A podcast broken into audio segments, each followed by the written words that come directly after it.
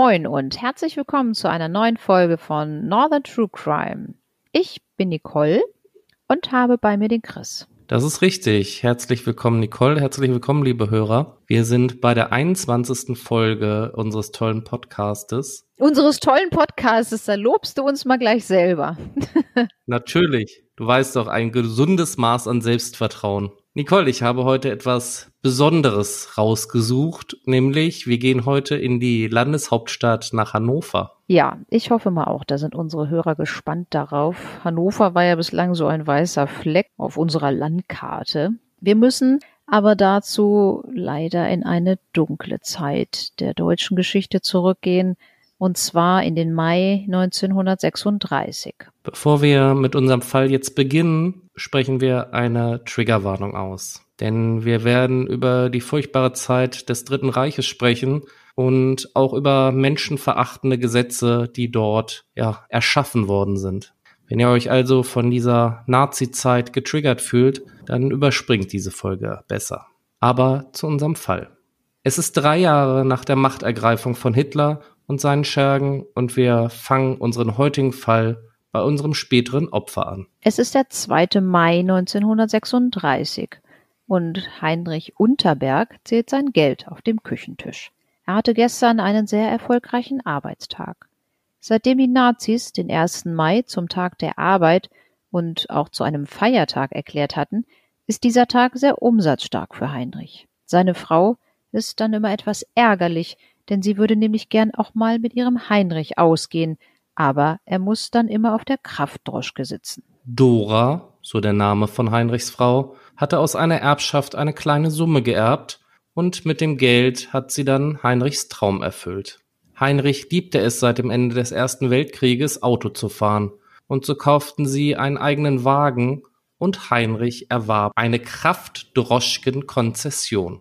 Aus heutiger Sicht würde man sagen, Heinrich kaufte sich ein Taxi und einen Personenbeförderungsschein mit einer Taxenzulassung. Allerdings schreiben wir das Jahr 1936 und dort hießen Taxifahrer noch Autotaxenchauffeur und am 1. Mai war sehr gut zu tun für Heinrich, da meist spät abends die Straßenbahnen nicht mehr fuhren. Allerdings gab es auch andere Tage, an denen Heinrich manchmal gar keine Fahrt über die ganze Nacht hatte.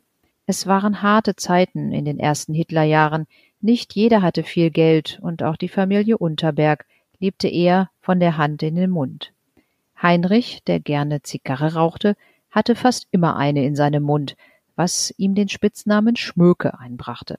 Kleiner Haken allerdings, die Zigarre war meist aus, denn das Geld war nicht so üppig, dass man immer neue kaufen konnte. Schmöke war Mitglied im Stahlhelm, einer Kriegsveteranenvereinigung aus dem Ersten Weltkrieg. Wie viele zu dieser Zeit war auch Heinrich deutsch-national eingestellt. Als 1935 der Stahlhelm in die SA eingereiht wurde, grummelte Heinrich zwar, allerdings trug er auch dann brav bei den Versammlungen die neue SA-Uniform. Aber kommen wir zurück zu seinem Beruf als Autotaxenchauffeur. Um sich ein besseres Bild davon zu machen, wie ein Taxi in den 1930er Jahren aussah, haben wir für diesen Fall ein Bild auf unserer Instagram-Seite mal verlinkt. So war der Bereich zwischen Fahrer und den Gästen abgetrennt und man konnte mit einem kleinen Vorhang diesen Bereich zuziehen, um so ungestört für sich zu sein. Heinrich und sein Taxi standen sehr oft am Hauptbahnhof von Hannover und warteten dort auf Gäste. Es ist der frühe Morgen des 9. Mai 1936, der das Leben der Familie Unterberg auf den Kopf stellen wird. Das Taxi von Heinrich steht einsam und verlassen auf der Landstraße bei Wezen, circa 13 Kilometer von Hannover entfernt. Die Sitze und Armaturen sind über und über mit Blut bespritzt. Auf dem Fahrer- und Beifahrersitz liegen Papierzettel über den blutigen Flecken. Es ist gerade sieben Uhr, als Passanten den Wagen mit der Nummer 115 entdecken und die Polizei verständigen. Und diese beginnt auch gleich mit der Arbeit. Im Wagen werden Patronenhülsen vom Kaliber 7,65 Millimeter gefunden und die Einschusslöcher werden festgestellt. Bei der genauen Untersuchung der Umgebung finden die Beamten auch den erschossenen Fahrer. Der 45-jährige Heinrich Unterberg liegt knapp sechs Kilometer entfernt bei Empelde im Graben an einem Eisenbahndamm. Die Einwohner der Stadt Hannover sind erschüttert. Im ganzen Reich hatte es erst wenige Morde an Taxifahrern gegeben. Die Vorstellung, dass jemand zufällig zum Opfer wird, nur weil er zur falschen Zeit am falschen Ort die falschen Fahrgäste in sein Auto steigen ließ, schockierte die Menschen. Die Niedersächsische Tageszeitung, eine rechtsradikale Parteizeitung, druckt folgenden Artikel in ihrer Zeitung ab. Am 9. Mai 1936 gegen 7 Uhr wurde die Autotaxe Nummer 115 Erkennungszeichen IS 25939 vor Weetzen, Kreis Hannover, mit Fahrtrichtung nach Hannover zeigend, auf der Landstraße stehend, aufgefunden. Das Innere des Wagens war mit Blut besudelt, es wurden auch einige Pistolenhülsen 7,65 gefunden. Der Führer und Besitzer des Wagens, Unterberg, wohnhaft in Hannover, Rampenstraße 11a, lag sechs Kilometer von dem Standort des Kraftwagens entfernt tot in einem Graben im Eisenbahndamm. Die Leiche zeigte am Kopf Schussverletzungen. Es ist mit größter Wahrscheinlichkeit anzunehmen, dass die Täter sich mit Blut besudelt haben. Zuletzt wurde der Ermordete mit seinem Wagen am 8. Mai 1936 gegen 22.45 Uhr am Küchengarten gesehen. Bei dem Wagen handelt es sich um eine dunkle Limousine. Wer über die Täter oder über die Tat etwas gesehen oder gehört hat, wird dringend gebeten, sich bei der Landeskriminalpolizeistelle Hannover Mordkommission Zimmer 259 einzufinden. Und dieser Zeitungsaufruf erzielt Wirkung. Bei der Mordkommission gehen etliche Hinweise zu dem Verbrechen ein. Einige Zeugen können zwei Verdächtige, die am Küchengarten in den Wagen von Heinrich Unterberg gestiegen sind, so detailliert beschreiben, dass die Polizei bald gezielt nach den Männern suchen kann. Auch hier erweist sich die Zeitung wieder als Medium der Zeit denn nur kurze Zeit nach dem Tötungsdelikt drucken die bekannten Zeitungen Fahndungsbilder von dem 22-jährigen Autoschlosser Walter Klöckner und dem 25-jährigen Konrad Wedler. Beide sind vorbestraft und deshalb in der Straftäterkartei vorhanden.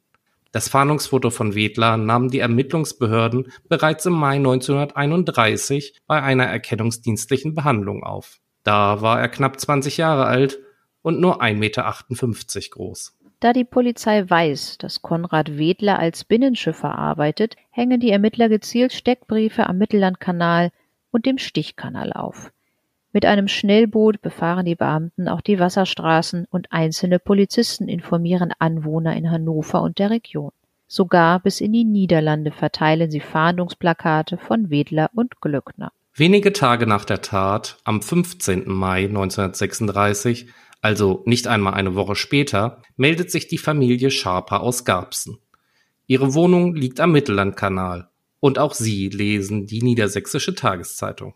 Der Familienvater informiert die Polizei, dass die beiden Gesuchten zwei Tage vorher bei ihnen an der Wohnung waren und um Essen bettelten und nunmehr wieder in der Straße seien. Die Polizei aus Seelze macht sich sofort auf den Weg und nimmt die Verdächtigen in Garbsen fest. Währenddessen wurde Heinrich Unterberg auf dem Lindener Friedhof beigesetzt. Mehrere hundert Leute kamen zur Beerdigung, um ihm die letzte Ehre zu erweisen. Ein Redner des Vereins der hannoverschen Kraftdroschkenbesitzer von 1912 würdigt Unterberg, der in Ausübung seines schweren Dienstes ums Leben kam. Nur wenige Wochen nach der Tat wurde Wedler und Glöckner der Prozess vor dem Schwurgericht Hannover gemacht. Die Justiz im Dritten Reich hatte nichts mit unserer heutigen Justiz zu tun, vor allem nichts mit dem Gefühl von Rechtsstaatlichkeit. Ist es bei uns so, dass schon im Paragraph 1 des Strafgesetzbuches geschrieben steht, dass keine Strafe ohne Gesetz entstehen kann, haben die Nazis nach dem Reichstagsbrand einfach das Gesetz angepasst und so Brandstiftung auch unter Todesstrafe gestellt, um Marinus van der Lübbe zum Tode verurteilen zu können. Die Todesstrafe, die 1933 für drei Tatbestände vorgesehen war, wurde im Laufe des Naziregimes auf zuletzt 46 Tatbestände ausgedehnt. Der Prozess in Hannover gegen die beiden Angeklagten beginnt unter starkem Andrange des Publikums, wie der hannoversche Anzeiger berichtet. Es wird festgestellt, dass sich Glöckner und Wedler erst zwei Tage vor der Tat in einer Obdachlosenunterkunft kennenlernten. Beide schon vorbestraft und wie immer knapp bei Kasse. Wedler schlug vor, gemeinsam ein Auto zu stehlen und an den Rhein zu reisen. Doch Klöckner wollte lieber ein Taxi besorgen.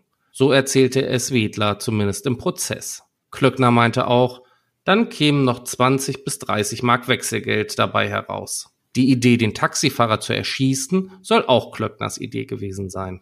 Die Angeklagten sollen am Morgen des 8. Mai 1936 das Obdachlosenasyl verlassen haben und streiften dann ziellos durch die Gegend und holten schließlich eine Waffe, welche Wedler in der Gartenlaube seines Bruders versteckt hatte. Um nicht gesehen zu werden, vermieden sie es absichtlich, an einem Taxistand in einen Wagen zu steigen.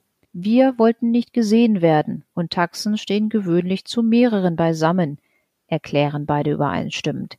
Gegen 22.30 Uhr riefen sie von einem Münzfernsprecher in Linden eine Taxe. Die Rufnummer für die Taxizentrale stand auf einem Reklameschild im Telefonhäuschen. Sie bestellten den Wagen in die ruhige Bethlehemstraße. Dort sollte Heinrich Unterberg seine letzte Fahrt antreten. Aber die beiden wurden von Zeugen gesehen, registrierten dies allerdings nicht.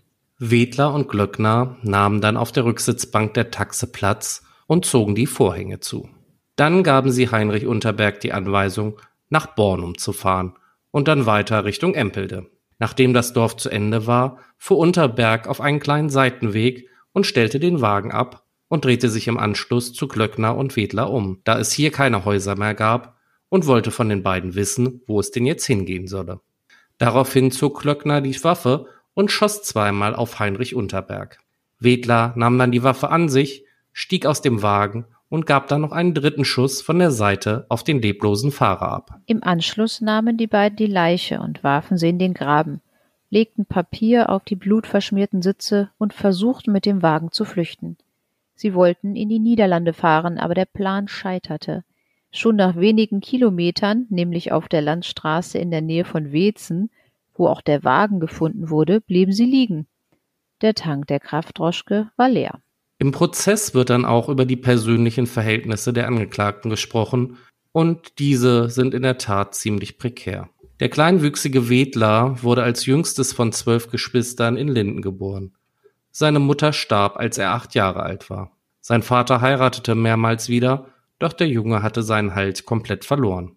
Nach der Schule brach er eine Dachdeckerlehre ab und heuerte schließlich als Schiffsjunge auf einem Binnenkahn an. In der übrigen Zeit versuchte er sich mit Gelegenheitsjobs über Wasser zu halten. Mit 19 Jahren trat der mittlerweile 25-Jährige erstmal polizeilich in Erscheinung und wurde verurteilt, weil er ein Motorrad stahl. Der 22-jährige Glöckner war ein unehelich geborenes Kind.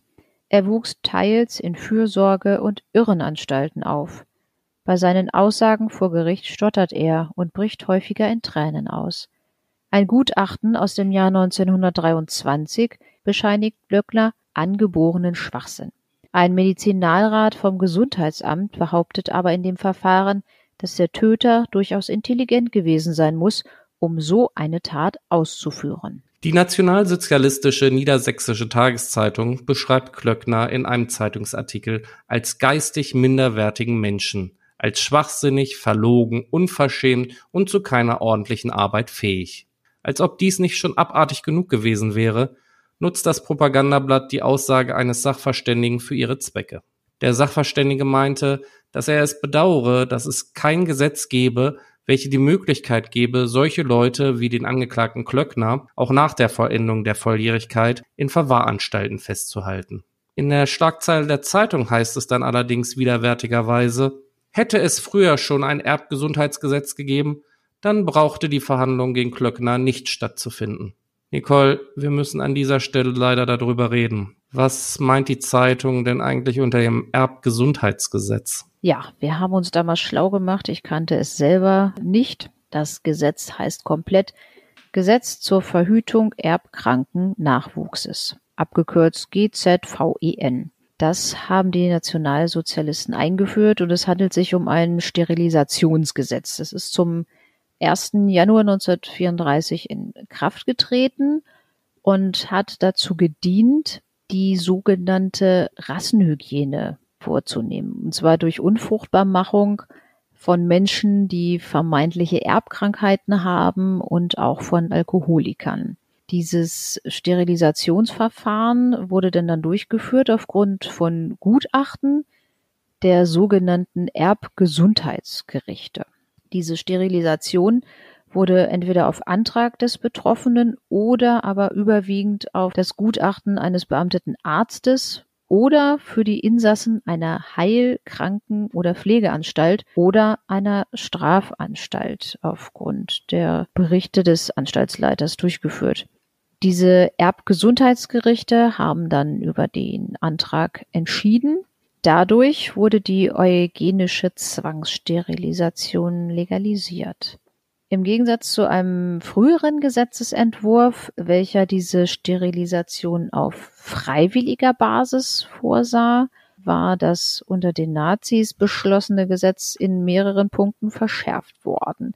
So war jetzt die Möglichkeit der Zwangssterilisation gegeben wie schon gesagt, von Amtsärzten oder Anstaltsleitern, von Krankenheil, Pflege oder Strafanstalten, die beantragt werden konnte. Die Begründung für dieses Gesetz ließ sich richtig furchtbar. Der fortschreitende Verlust wertvoller Erbmasse muss eine schwere Entartung aller Kulturvölker zur Folge haben. Von weiten Kreisen wird heute die Forderung gestellt, durch Erlass eines Gesetzes zur Verhütung erbkranken Nachwuchses das biologisch minderwertige Erbgut auszuschalten. So soll die Unfruchtbarmachung eine allmähliche Reinigung des Volkskörpers und die Ausmerzung von krankhaften Erbanlagen bewirken. Das Gesetz gibt auch gleich praktischerweise vor, wer im Rahmen des Gesetzes als erbkrank gilt. So heißt es gleich in Paragraph 1 Absatz 2 Erbkrank im Sinne dieses Gesetzes ist, wer an einer der folgenden Krankheiten leidet. Angeborenem Schwachsinn, Schizophrenie, zirkulärem, also manisch-depressivem Irresein, erblicher Fallsucht, von erblichem Veitstanz, also die Huntingtonsche Chorea, erblicher Blindheit, erblicher Taubheit oder von schwerer erblicher körperlicher Missbildung. Und Absatz 3 ergänzt noch, ferner kann unfruchtbar gemacht werden, wer an schwerem Alkoholmissbrauch leidet. Das Gesetz wurde dann Gott sei Dank nach der Niederlage Deutschlands abgeschafft, aber es war so, dass bis zum Mai 1945 zwischen 300.000 und 400.000 Menschen nach einem entsprechenden Urteil dieser Erbgesundheitsgerichte in den Krankenhäusern zwangssterilisiert wurden. Dabei sind zwischen 5600 und 6600 Menschen gestorben. Einfach grauenhaft, Nicole. Aber danke für die Mühe. Die Hitlerzeit war auch die Zeit der kurzen Prozesse. Das Spurgericht verurteilte beide Täter wegen Mordes zum Tode und zum dauernden Verlust der bürgerlichen Ehrenrechte. Diese legten Revision gegen die Entscheidung beim Reichsgericht in Leipzig ein, aber dies war vergebens. Kurz und knapp wird die Revision verworfen und die Niedersächsische Tageszeitung spricht von einem gerechten Urteil. Am späten Abend des 5. September 1936, also nicht einmal vier Monate nach der Tat, wird das Urteil vollstreckt. Wedler und Glöckner werden durch das Fallbeil hingerichtet. In diesen vier Monaten hat die Polizei ermittelt, Täter und Zeugen befragt, Anklage erhoben, diese zustellen lassen, eine Hauptverhandlung vor dem Schwurgericht anberaumt, die Hauptverhandlung durchgeführt, das Urteil verfasst, die Revisionsschrift wurde von der Verteidigung verfasst, die Revision zum Reichsgericht weitergeleitet und das Reichsgericht entschied über die Revision. Danach wurde die Hinrichtung eingeleitet. In weniger als 120 Tagen. Zum Ende unseres Falles kommen wir noch einmal zu unserer niedersächsischen Zeitung und dem letzten Artikel. Sonntag, 6. September 1936. Hinrichtung in Hannover. Sühne für den Raubmord an dem Kraftdroschkenfahrer Unterberg. Wie die Justizpoststelle mitteilt, wurde am späten Sonnabend in Hannover der am 12. Juli 1911 geborene Konrad Wedler aus Hannover und der am 12. März 1914 geborene Walter Klöckner aus Jena hingerichtet, die am 8. Juni 1936 vom Schwurgericht Hannover wegen Mordes zum Tode und zum dauernden Verlust der bürgerlichen Ehrenrechte verurteilt worden waren Wedler und Klöckner hatten in der Nacht vom 8. zum 9. Mai 1936 in Hannover gemeinschaftlich den Kraftdroschkenbesitzer Heinrich Unterberg erschossen, um ihn seines Wagens und seiner Barschaft zu berauben. Ja, Nicole, damit ist dieser kurze Fall aus Hannover zu Ende. Aber ich finde, er gibt durch den Prozess einen ziemlichen großen Einblick in die Zeit des Dritten Reiches. Ja, das ist wirklich eine andere Welt damals gewesen als heute. Also diese Zeitspanne, die finde ich schon vier Monate nach der Tat schon ist das Urteil vollstreckt. Das finde ich schon richtig kurz. Also da kann es ja, glaube ich, auch nicht wirklich großartig aufwendige Hauptverhandlungen gegeben haben oder auch so diese, ich sage jetzt mal, diese ganzen Fristen oder so. Ich weiß nicht, waren die damals alle kürzer? Das finde ich wirklich bemerkenswert, dass da alles so schnell ging. Glaube ja, die, die Beweise waren ja denn schon eindeutig, oder? Hatten die da großartige Zweifel an der Täterschaft. Ja, sie hatten es ja so gesehen eingeräumt, dass sie es waren. Aber du kannst mir doch nicht erzählen, dass sich wirklich Sachverständige da Zeit genommen haben, sich mit den Tätern auseinanderzusetzen und mal rauszufinden, dass da ja wohl einiges im Argen gelegen hat.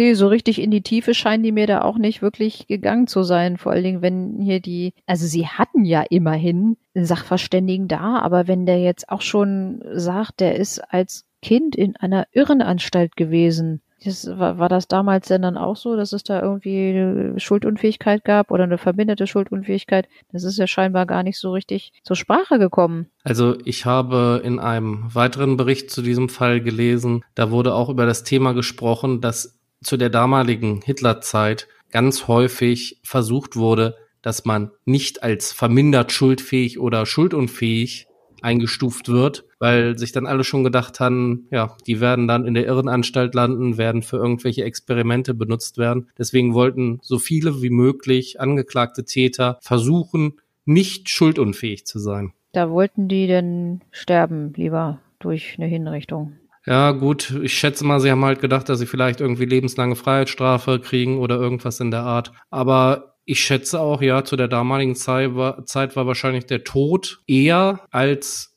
ja, Qualen und Folter. Ja, naja, also man kann sich ja so ungefähr vorstellen, was sie denn da in diesen psychiatrischen Kliniken wahrscheinlich mit den Leuten gemacht haben, wenn es da schon diese Sachen gibt, wie diese, dieses Erbgesundheitsgesetz, da fällt mir ja auch überhaupt gar nichts zu ein.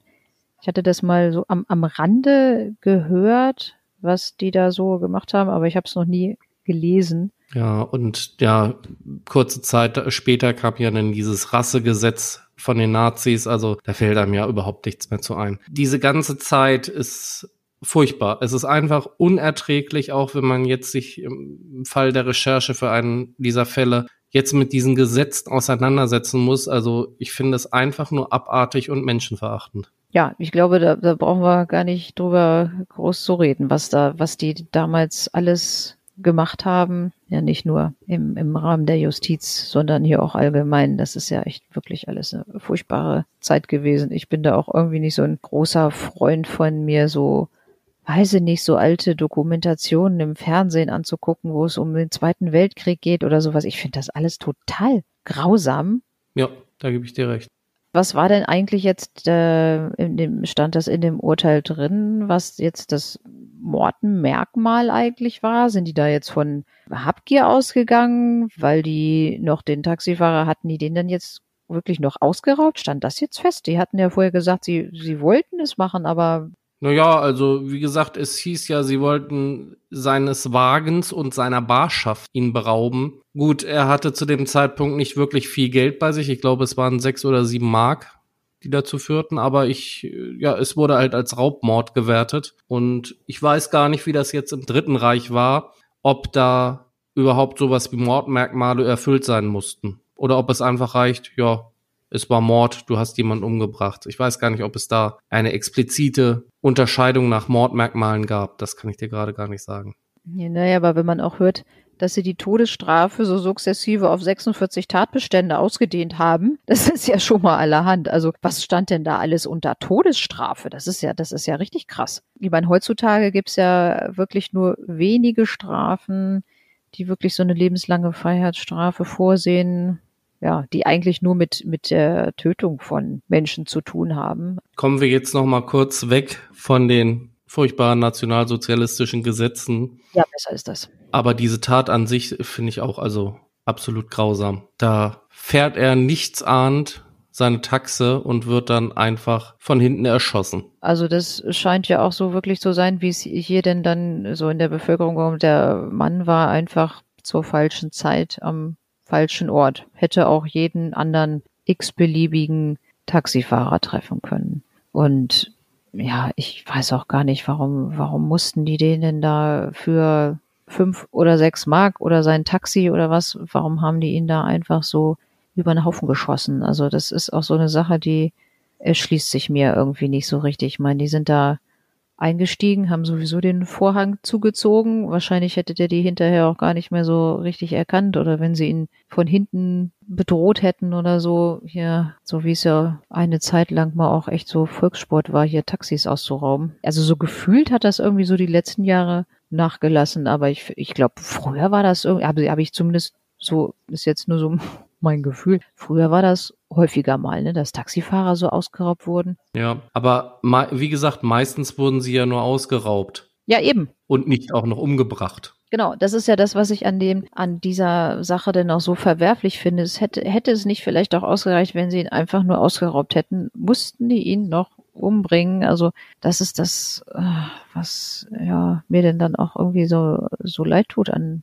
an der Sache. Es war ja sein ja, so ein großer, großer Traum von ihm, ein eigenes Auto zu haben und, und selbstständig zu sein, auch wenn es vielleicht jetzt nicht so war, dass man damit mega reich geworden ist, aber es hat ja gereicht, um seine Familie zu ernähren. Und ja, denn so ein, so ein tragischer Tod, also das ja, ich finde es auch wirklich schrecklich, vor allem, wenn man überlegt, ähm, wie es dann am Anfang schon scherzhaft hieß, dass die Zeiten halt wirklich schwer waren, auch für Taxifahrer. Klar, er hat jetzt vielleicht am 2. Mai wirklich einen guten Tag gehabt, aber es gab dann halt auch Tage, wo er dann ohne jegliche Fahrt auskommen musste, weil die Leute hatten selber alle kein Geld konnten sich wirklich alle Jubeljahre nur irgendwas leisten. Das war ja auch das Problem, warum Hitler überhaupt da groß an die Macht gekommen ist, weil sie alle ihn als großen Heilsbringer und er macht jetzt alles besser angesehen haben. Er hat es eigentlich nur noch alles schlimmer gemacht, als es vorher war. Aber ja, dass so jemand dann auch noch überfallen wird, obwohl man sich eigentlich denken kann, da ist auch nicht viel zu holen, außer wirklich das Auto. Ich verstehe es nicht. Ich habe zu diesem Fall habe ich dann parallel dazu ist mir noch ein anderer Fall in die Hände geraten, so gesehen. Da ging es auch um einen Taxifahrer-Mord, der hat in Hamburg gespielt. Vielleicht können wir darüber auch mal einen Fall machen, wenn das euch interessiert. Schreibt uns mal, ob wir den mal machen sollen. Den fand ich auch sehr spannend, weil da gab es dann am Anfang überhaupt gar keinen Tatverdächtigen, sondern das Auto stand dann einfach am Straßenrand und der Fahrer war tot hinterm Lenkrad, aber es wies überhaupt nichts auf irgendwelche Täter hin. Es war ein ganz spannender Fall. Ja, das war in diesem Fall ja auch, sage ich jetzt mal, Glück, Kommissar Zufall, dass es da wirklich Zeugen gab, die gesehen haben, wie das ja wirklich, die haben den ja auch bewusst in eine ruhige Nebenstraße bestellt und da haben Zeugen gesehen, wie die Täter eingestiegen sind. Wenn da keine Zeugen gewesen wären, glaube ich auch nicht, dass die Polizei irgendwie großartig was rausgefunden hat. Ich meine, diese ganzen Ermittlungsmethoden hatten wir auch schon in etlichen Fällen mal besprochen, mit DNA-Spuren und so weiter, gab es ja damals alles noch gar nicht. Oder auch, wenn man jetzt heutzutage sagen kann, ja, Sie haben mit dem Handy ein Taxi gerufen, dann kann man vielleicht anhand der Aufzeichnung in der Taxizentrale nochmal nachvollziehen, von welcher Handynummer das kam oder in welchen Funkmasten das Handy eingeloggt war und so hier, ja, Münzfernsprecher. da, da kriegt man doch irgendwie auch nicht großartig was raus. Ne? Also ich glaube, das war in diesem Fall ja wirklich Glück, dass da noch Zeugen waren, die die Täter auch so gut erkannt haben, weil abends um halb elf ist es ja nun auch wahrscheinlich schon dunkel gewesen. Selbst wenn es jetzt Anfang Mai war, aber um elf ist es auch dann schon dunkel. Das Einzige, was sie vielleicht hätten finden können, wären vielleicht Fingerabdrücke gewesen. Das weiß ich nicht, ob die Handschuhe getragen haben, aber ich glaube, das war zur damaligen Zeit schon möglich. Ja, ich weiß nicht, ob hatten die, also die hatten ja gesagt, sie hatten ihn schon vor ein paar Jahren erkennungsdienstlich behandelt. Wahrscheinlich waren da auch Fingerabdrücke bei, also vielleicht hätten sie den einen zumindest anhand seiner Fingerabdrücke finden können. Aber ja, ist auch so eine, so eine Sache. Die waren ja nun beide schon vorbestraft, wie wir da gehört haben. Aber denn gleich so eine Tat, also ich meine da mal vorher mal so ein Motorrad klauen, ist was anderes als gleich so ein Mord da. Und vor allen Dingen, ja, weiß ich nicht, eine Waffe ist einfach äh, irgendwo in so einer Gartenlaube bei seinem Bruder gewesen, haben sie sich denn dann mal geholt. Weiß nicht, zu der damaligen Zeit, ob das da alles so einfach war, sich Waffen zu besorgen oder wo diese Waffe denn jetzt herkam. Ja, also ich würde jetzt mal spontan schätzen, zu der Zeit war es, glaube ich, absolut kein Problem, an irgendwelche Waffen zu kommen. Aber gut, Nicole, verlassen wir diese dunkle Zeit, dieses dunkle Kapitel. Ja, ist mir auch lieber. Fand ich grausam. Aber wir, wir haben ja auch gesagt, wir wollen auch wirklich aus allen Zeitepochen mal was berichten und das gehört natürlich auch dazu. Genau so ist es. Gut, Nicole, kannst du uns vielleicht noch verraten, was wir für die nächste Folge vorbereitet haben? Ja, da wird es wieder nach Niedersachsen gehen. Okay. Soll ich noch mehr sagen? Ich glaube, unsere Hörer können sich. Die können sich mal überraschen lassen, wa? Ja, finde ich schon. Vielleicht kommt in der nächsten Folge ja was ganz Besonderes auf euch zu. Was Neues? Was Neues. Ich wünsche euch allen einen wunderschönen guten Morgen, guten Mittag, guten Abend. Passt auf euch auf, bleibt gesund und wir hören uns das nächste Mal wieder. Ja, von mir auch alles Gute und vielen Dank fürs Zuhören.